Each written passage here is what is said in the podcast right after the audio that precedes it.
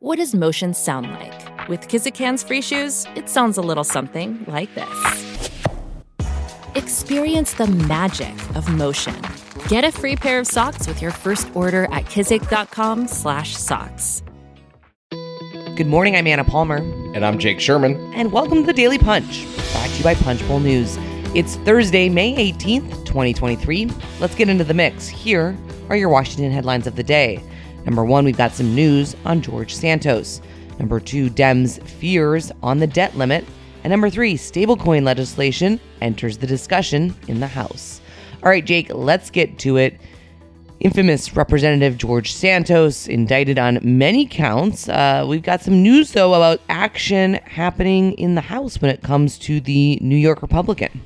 Well, House Republican leadership decided to uh, spare Santos and, and, and spare House Republicans of a difficult vote yesterday. Uh, Democratic Congressman Robert Garcia of California put up a uh, expulsion resolution um, uh, two days ago, or I guess it was yeah two days ago now, and um, House Republican leadership decided to thwart that by putting a um, resolution on the floor that pushed the issue to the ethics committee. Now, let's be clear here: ethics committee is already investigating. So, uh, but this is interesting. Um, the Department of Justice has asked the ethics committee to step back. Uh, they do this when someone's indicted, especially on. I mean, he's indicted on 13 criminal counts.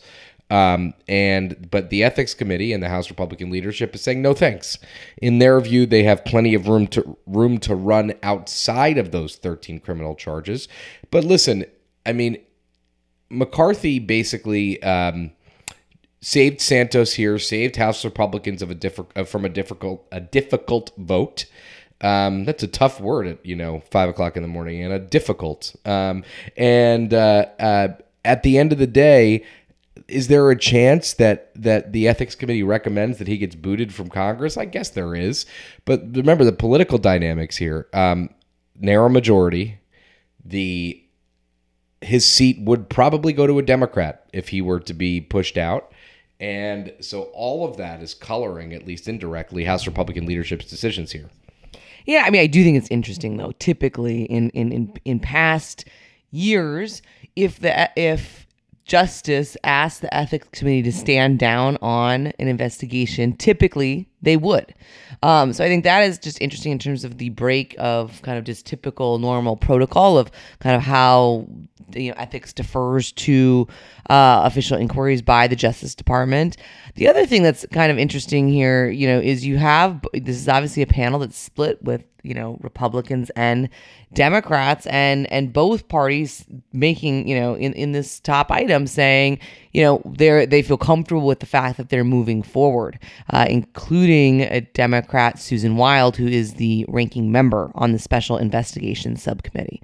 I'd add one more quick thing here, Anna, which is they kind of think that they're going to be looking at conduct unbecoming of a member of Congress, which is a catch-all um, uh, provision that basically says if you're misbehaving uh, ethically, I guess, um, you know, you, you the ethics committee could have something to say about that. And of course, the Justice Department doesn't prosecute people on conduct unbecoming of a member. Although, even if the conduct unbecoming of a member is criminal, um, so you know, that's kind of how they're they're uh, scooting around this. All right, let's move on to the number two story of the morning. What else? The debt limit. Uh, we've got two dynamics we're exploring in this morning's AM newsletter. Number one, the tightrope that White House and congressional negotiators have to walk in crafting a debt limit and spending deal. And number two, the mood among Hill Democrats about what these negotiations will result in. Uh, newsflash, it is sour when it comes to Democrats and uh, the decision to negotiate with Speaker Kevin McCarthy. Yeah, so if you, let's talk about number one first, which would be logical, I guess. Um, the I, I just this kind of crossed my mind yesterday after a couple source meetings, which is every single thing that McCarthy wants, and he says is his red line, is met with opposition by Democrats. You know, the the S and P 500 bounced one percent yesterday. I was getting some text messages from people in finance that the market has basically priced in, in their view, that the, a deal is done, which is goodness gracious. I don't understand how you could say that at this point, like three days into a negotiation with 15 days or 14 days until the X date. Um, But, you know, work requirements, McCarthy needs them. House Democrats don't want them, and the CBC doesn't want them. Budget caps that go back to 2022 with a 1% increase. House Democrats will never go for that.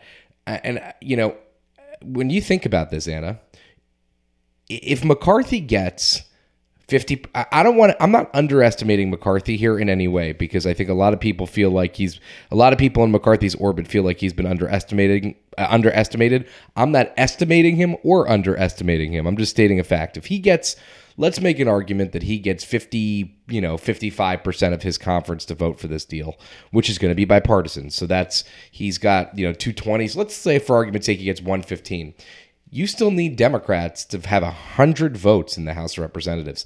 Now, listen, Biden's a Democrat. Democrats should follow their president. So, you know, I don't want to I don't want to go crazy over this, but that's tricky. And in the Senate, they're going to need basically every Democrat on board. You know, maybe maybe not everyone, but a, a, vast majority of them. So I think this is just a lot trickier than people make it out to be. Uh, that's number one. Anna, any thoughts on that? Yeah, I mean, listen, I, I think that this is what a negotiation is though. People are staking out their different sides. Not everyone's going to be happy right? I mean uh, the question's going to be where are democrats and republicans willing to come together, right? Or say, all right, well, what is the actual, you know, what a red line is and what the actual red line, you know, is uh, behind the scenes are oftentimes two different things. I do think it's interesting though the sentiment of where McCarthy is. I just people I've been talking to, and in the stronger position they think that he is in compared to, you know, just months ago when it took him 15 votes to get across the finish line. Um, it seems like he's got a little bit more kind of mojo with his conference and you know just in terms of them moving bills um you know kind of confidence uh, you know whether that crumbles or not very quickly in this as these negotiations continue. Um i, I just do think that's an interesting dynamic to think about. Yeah i, I would say on that topic anna that um listen democrats entire strategy uh, in the debt ceiling was that McCarthy would not be able to pass anything and they wouldn't have a negotiating position. McCarthy McCarthy did pass something and that became the Republican negotiating position and and quite frankly it, it, it became a strong negotiating position because Senate Republicans backed him up. So I, I think he was underestimated there. I'm not I agree that he's a lot stronger than other people than perhaps we thought he would be. And he again he feels like he's been underestimated all along and um you know, Democrats folded here. Like we, that was actually what we were going to write this morning because they did. They said for months, "We're not negotiating. We're not negotiating." Yesterday, Chuck Schumer came out and said, "We need a bipartisan bill to solve this problem." You know, they so that they didn't have much of a choice. It's not a criticism of Schumer. The, the reality changed. He made a bet that McCarthy couldn't pass anything. McCarthy passed something. All right, let's move on to the number three story of the morning. Our very own Brendan Pedersen has a look at how stablecoins, remember them? A crypto focused panel on the House Financial Services Committee is going to meet today to discuss reforms to the stablecoin sector. Uh, we've been kind of covering this on and off for the past several months, uh, from last Congress to this Congress.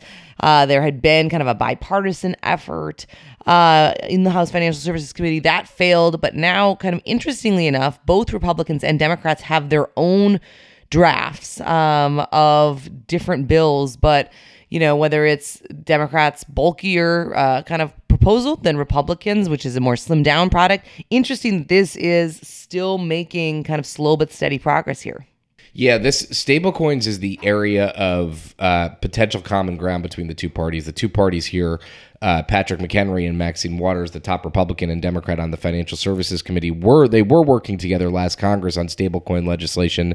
They no longer are. They have competing kind of uh, bills here, and I don't think that's. Brendan makes the case, and I agree. I don't think that's bad. They're still talking about this stuff. They have relatively similar points of view. If there's any way to get something done, it is in the stablecoin realm. It might not be as broad and, and deep and whatever as as originally envisioned, but this is a good sign if you're somebody who wants to see this get done. All right, before we let you go, we have a ton of events, Jake, coming up in June. Uh, we're going to be sitting down with Senator Susan Collins, Representative Steny Hoyer, Representative John Joyce to talk about a variety of issues. You can go to our hub uh, at our at punchbowl.news and sign up for all of those events. They're in person. You can stream them as well.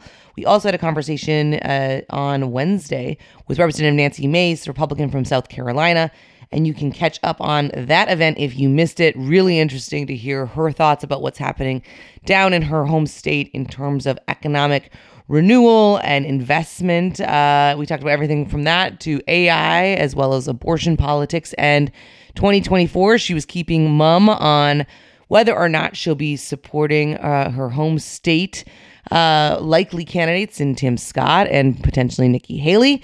So, going to be interesting to see what happens there, but encourage you to check out that event uh, video if you did miss it. Thank you so much for listening. We appreciate it. You, if you like the Daily Punch, the best way for folks to find out about us is for them to us uh, to for you to rather wow for you to share it on social media. You can also sign up and go deeper on all of the topics we talked about here on our with our newsletter at punchbowl.news have a great day and stay safe